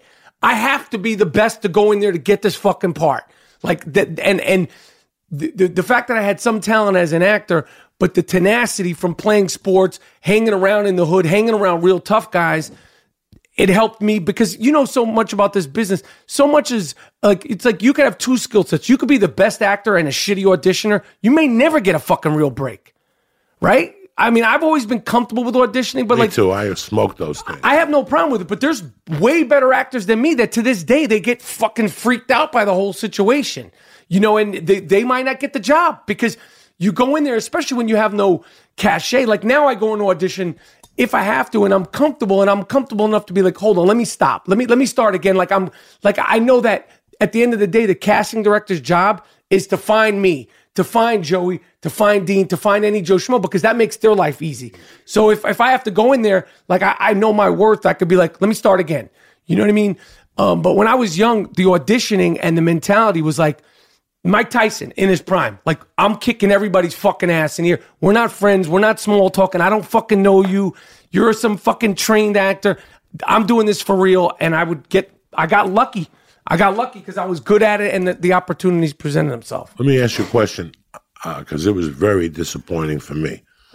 it took years for me to get over it. How tough was the prospect of you not playing basketball when you came to terms with it? You know what? I had played so much, and it was probably about a year where I, I kind of like meandered around, but but I, I had played so much, and I knew my worth in basketball was wasn't beyond the park.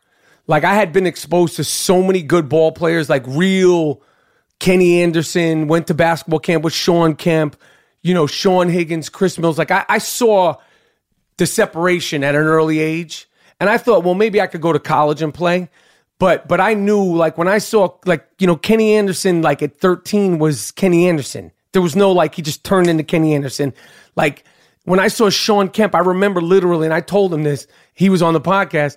I, I was at basketball camp with him. I was 17. Sean was 18 with a full goatee, probably like 205 pounds. And I was like, I'm not even, we're not even the same. I don't even, I shouldn't even be in the same like state as this fucking guy. He's going to the NBA. He could play in the NBA now. I wasn't even close to that shit. So it didn't, I had gotten so much from it. And, and, and I realized also like basketball to me at the time was like, like I just loved I love the sport and I love the camaraderie of it. I love the park. I love the game, but I loved going to the game and after the game probably more than I love the actual game when I look back on it. You know what I mean? Like I, I love the idea of it more than I actually. I mean, I put so much time into it, but I, I, loved it. I loved it. and I got nothing but it gave me so much. I loved the, the you know playing ball in New York in the park with your friends, riding the train to the games, shit talking afterwards. You did this, you did that. Look at your fucking sneakers. My sneakers are fucked up. That was to me. That's what the memories were. The games were the games. I got left back in the seventh grade, and I felt like I felt like I, it wasn't bad enough. I was a spick. It wasn't bad enough. I was insecure. It wasn't bad enough that on the block they knew that we did Santeria in northern New Jersey. It wasn't bad enough that uh, my mom's bar was under indicted in Union City. Just like it just wasn't enough. Like nothing was enough. So I turned to basketball. That sixth, that's seventh grade, and that's all I did. I read on Jerry West. He took 300 jump shots a day. Then a man by the name of Larry Bird came along and blew my mind. Just blew my mind. I wanted to move to French Lick, Indiana. the, the week that Elvis died, guess where I was? I was at Superstar Basketball Camp run by the Hurleys. Hurley's father. The two kids were two and four. Mm. I still remember those kids being That's crazy. fucking and the, the the camp was run at the time. The big shot at the camp was Jackie Gilloon from South Carolina. Fuck the best. Jim Spanarkel out Yup. of Duke. Yep. Mike O'Koren out Yup. of Duke, uh, North Carolina, and there was one other guy, the center of St. Anthony's, went to South Carolina that year. I ended up going down and I won outstanding rebounder at five. At Hurley's camp. At Hurley's camp. That's good. And Mr. Hurley and me became goombas. Are you still know him? I, if I see him now, he'll give me a hug. He'll say, Jesus fucking Christ. I used to talk to him and his wife, the whole thing. Okay. I dedicated everything. I would get on, I would put the basketball in the 10 speed in the thing, and I would ride up the projects first, and I would take 300 jump shots. Then I would go home and put spats on my ankle and try touching the rim. And I did everything. I did everything I could. My my eighth grade team was 0 and 7 the year before. Me and uh, this kid, hilarious. He was Dominican and he had an afro. His name was Louis Hernandez. They called him Louis the Nigger. They didn't care that he wasn't black. As long as he had an afro, he was Louis the Nigger in the 70s. I'm still friends with him. He's a psychiatrist in New York. Still call him Louis the Nigger. We used to do acid in the eighth grade and smoke pot and blow it into his afro. And if you wait five minutes, the smoke would come out of his afro That's five minutes fucking later. funny. And we would die of fucking laughter. Still a great kid. We got we got four and three. There's eight grammar schools in my in my fucking division. Uh, one school has two teams. They were so good in basketball they had A and B. A was the eighth graders, and B was the seventh graders. I made it to the All Star, thirteen to fifteen year old league. Made it to the All Stars, AAU. Yep. with, uh, then uh, then Hurley recruit. Riverside Church and the Gauchos and all Well, this shit. I still remember going to Rucker League with Juan Rodriguez, and he wore a, a karate jacket. And I go, Juan, I, I can't. We were, we were in the eighth grade. I go, Juan, I can't believe you wore a karate jacket to fucking the Rucker League. And he goes, You don't see nobody fucking with me, do you? I'll, I still remember Mr. Ketterer, who till this day could have been a child molester.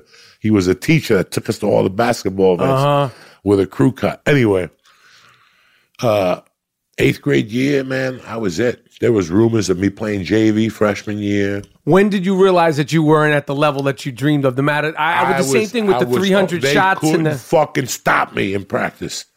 When we did Cincinnati, they couldn't stop me. They could not stop me. My rebounding, the ball pushing the ball out, they couldn't stop me. My freshman year, I didn't play football. I didn't know that in my high school, the defensive coach was a starting ba- or the basketball coach, and he wanted you to play football for conditioning purposes. Uh. I didn't want to do it.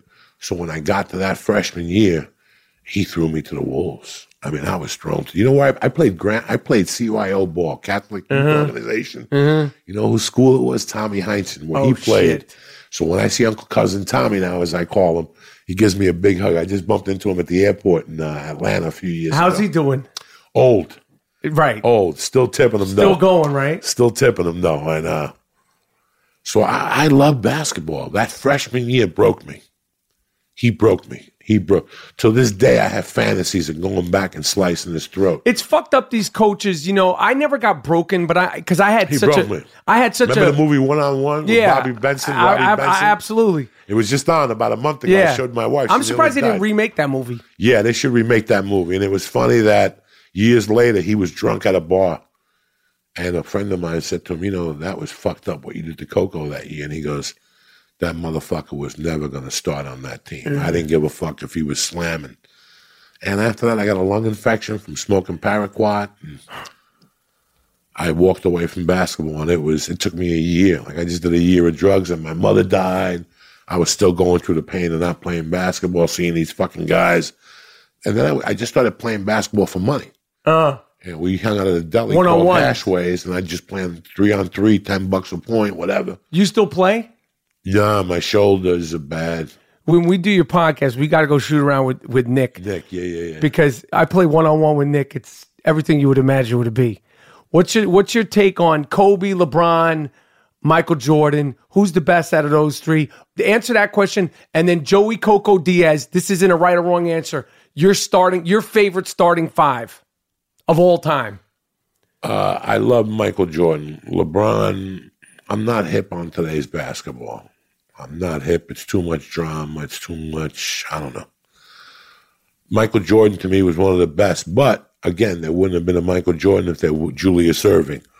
My top five starting team, Give me Joey Coco Diaz, official top five starting team. strong forward, a man by the name of Bernard King. Yep. That would not take anything from anybody. Strong guard, Michael Ray Richardson. The Sugar Man. Point guard, I'd have to go with Walt Frazier or fucking. Look at uh, all Knicks. Yeah, I just have all Knicks. Uh, the other forward would have to be Julius Erving, The Good Doctor. and the, the center, with all respect, the starting center of my team would be Moses Malone, and his backup would be Willis Reed at six foot nine, and his backup would be Dave Cowens, another white fucking savage that didn't give a fuck. When they, they wouldn't pay him his money, he became a cab driver in Right. fucking uh, Boston. So that's my. I like your favorite. Moses Malone pick. I drove, I took a bus from North Bergen, New Jersey to Port Authority all the way to Piscataway, New Jersey, when the Nets played at Piscataway to see Moses Malone at Houston against the Nets. Listen, Shaq, you're great. I love you to death, and all you other centers that come along, but nobody was banging out 20 rebounds and 20 points in those days. And he was 6'10. and he was 6'10. he was a fucking beast. I just bumped into Doug Collins recently, another one of my early idols, number 20 on the Sixers. Lloyd B. Free, another bad World. motherfucker. World. I knew him as Lloyd Free. Yep. And uh, I still remember, like, I had, I used to snort coke with Darryl Dawkins. When Darryl Dawkins was a net, me and the ball boy, we used to go to Darryl Dawkins' house, and he was so tall that he'd snort coke off the refrigerator. Are you fucking serious? This is, and then uh, we talked about it on the podcast. That's fucking good. And a buddy of mine got a hold of Darryl Dawkins, and he goes, "I still remember Coco. That's Fuck yeah, fucking do his-" good. And then he died a couple weeks That's later. That's fucking good. Because the ball boy from the Nets was from my hometown, and at night he would sell the sneakers. Because what people don't know is every night basketball players change their sneakers. They get a new pair every night. So he would sell the size 15s. This is way before the internet, way before eBay. So the other thing he did was sell coke to some of the players, and one of the coke he sold, one of the players was Darryl Dawkins. That's crazy. He had a, a Rolls Royce with a 14 karat gold dashboard at his height of his career. He was the sweetest guy in the world. And then my buddies hooked the Giants up. With the with the with the booger sugar. By 87, it was an Irish bar and it was filled with uh, Giants at night. Leonard Marshall, all those guys. And I remember Mr. Sharples walked in one morning after church and he saw 19 black guys in his bar and he called Tommy Sharples over and he goes, Come here. What's this? He goes, The Giants. He goes, Giants, Schmiants, get these niggas out of my bar. That's fucking crazy. That's crazy. We'll end on that. That's Jersey shit. Joey Coco Diaz. Listen, the next time I see you, I'm coming on your podcast. Yeah, yeah, we'll take a couple of weeks. We'll give it some time. And I can't do what you were doing with the fucking rapper Danny Brown and all that shit. I'm No, a light no, no. fucking We'll weight. a I'll get wacky. I'll get fucking wacky. Yeah, no, no, we won't take you to the murky. In But fact, not I'm- too wacky. I I'm might have to. I might have to Uber out there. I'm done with the edibles and I'll Uber you back. I got my own personal Uber driver. He's Armenian. You call him up, he comes over, then he presses in the address for you. You know what I'm saying? Coco, You, you don't have an Armenian as a friend, you have nothing. especially in L.A. And especially in LA. Joey Diaz, Joey Coco Diaz. I am Rappaport Stereo Podcast. Thank you, brother. Love you. Love you too. Thank you too, little brother. I told you it was good. You guys wanted it. We gave it to you. I want to thank my man Joey Diaz. Coco, thank you for rocking with me on the I Am Rappaport Stereo podcast. I cannot wait to come through and do the church of what's happening now. I think me, you, and Nick Turturro need to do it together. I appreciate you rocking with me. I am Rappaport Stereo Podcast, the Jake LaMotta of podcasting. We never go down. We won't stop. I am Rappaport Stereo Podcast in here with the three-time co-host of the year, G Moody, whose last name rhymes with Duty, Miles Jordan. Take us out. We don't need any more words. Take us out of here with something real nice, something real proper. One of those G Moody beats. Done. Yeah.